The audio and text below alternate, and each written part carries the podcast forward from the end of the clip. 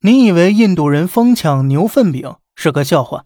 殊不知啊，印度人通过牛粪早已赚了个盆满钵满。印度呢，可谓是家家养牛，可碍于信仰问题啊，几乎没有人食用牛肉，这就导致印度全国共有几十万头流浪牛。特别是在印度农村呢，牛太多，导致了牛粪产能过剩了。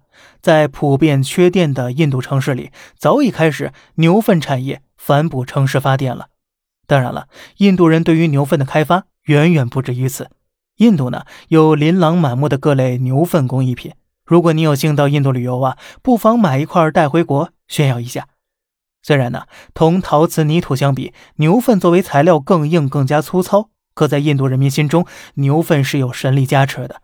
但凡牵扯到玄学这东西啊，那就不是三言两语能讲得清楚的。如果牛粪的作用仅仅局限于做燃料和材料，那么印度举全国之力如此推崇，就显得有点小题大做了。让小胖觉得厉害的是啊，印度人竟然把牛粪上升到了医学高度了。早在前年。印度知名媒体曾对外表示，他们正在研发一种能治疗所有疾病的药物，而这种药物的主要材料就是牛粪、牛尿、牛奶、凝乳、酥油，又名五牛神药。说到这里啊，肯定有人要嘲讽了。但回想印度制药业，嘿，确实有其独到之处，这点我们不得不承认呢。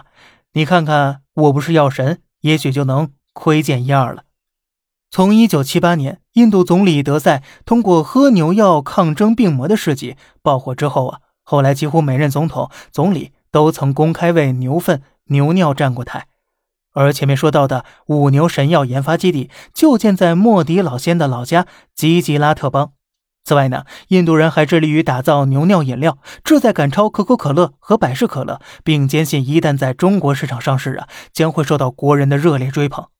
那说到这儿呢？问题又来了，倘若印度牛粪饮料真的成功出口我国，您愿意来尝一尝吗？好了，这里是小胖侃大山，每天早上七点与你分享一些这世上发生的事儿，观点来自网络，咱们下期再见，拜拜。